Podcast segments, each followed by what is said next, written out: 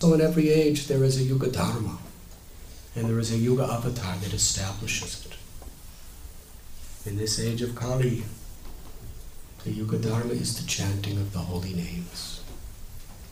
Kalera dosami de rajan asti heko mahanguna kirtanareva krishnasya mukta sangha param prajet. This age of Kali is an ocean of faults. But there is one benediction, and that benediction is so priceless. If you take all the unlimited faults of Kali Yuga and put it on one side of a scale, and put this one benediction on the other scale, it will immediately outweigh all the billions and trillions of faults. That is the power of this one benediction.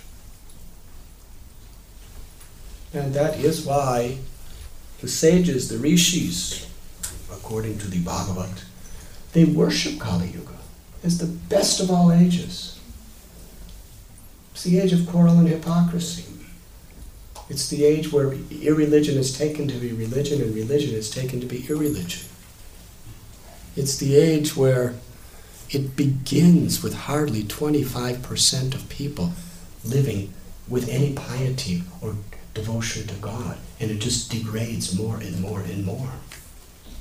It's the age at the advanced stages, due to unnatural, unholy, impious lives, people hardly can live beyond 20 years old. By if you're 25, you're a grand old man or woman.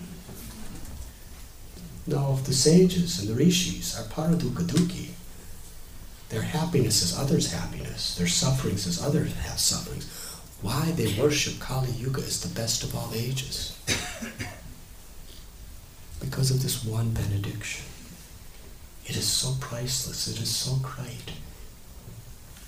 It is so rare that anyone at this age of Kali can attain the ultimate supreme perfection of the highest realizations of divine love simply by performing Nam Sankirtan, the chanting of the holy names. So Sri Chaitanya Mahaprabhu descended to this world to establish the Yuga Dharma. Harinama, Harinam, Harinam, Eva Kevalam, Kalgonaseva, Naskeva, Naskeva, Gatiranyata. There is no other way in Kali of achieving this perfection. If you want some peace of mind, within the turbulence of this material world. There are other ways of getting peace of mind. There are different processes of pranayam.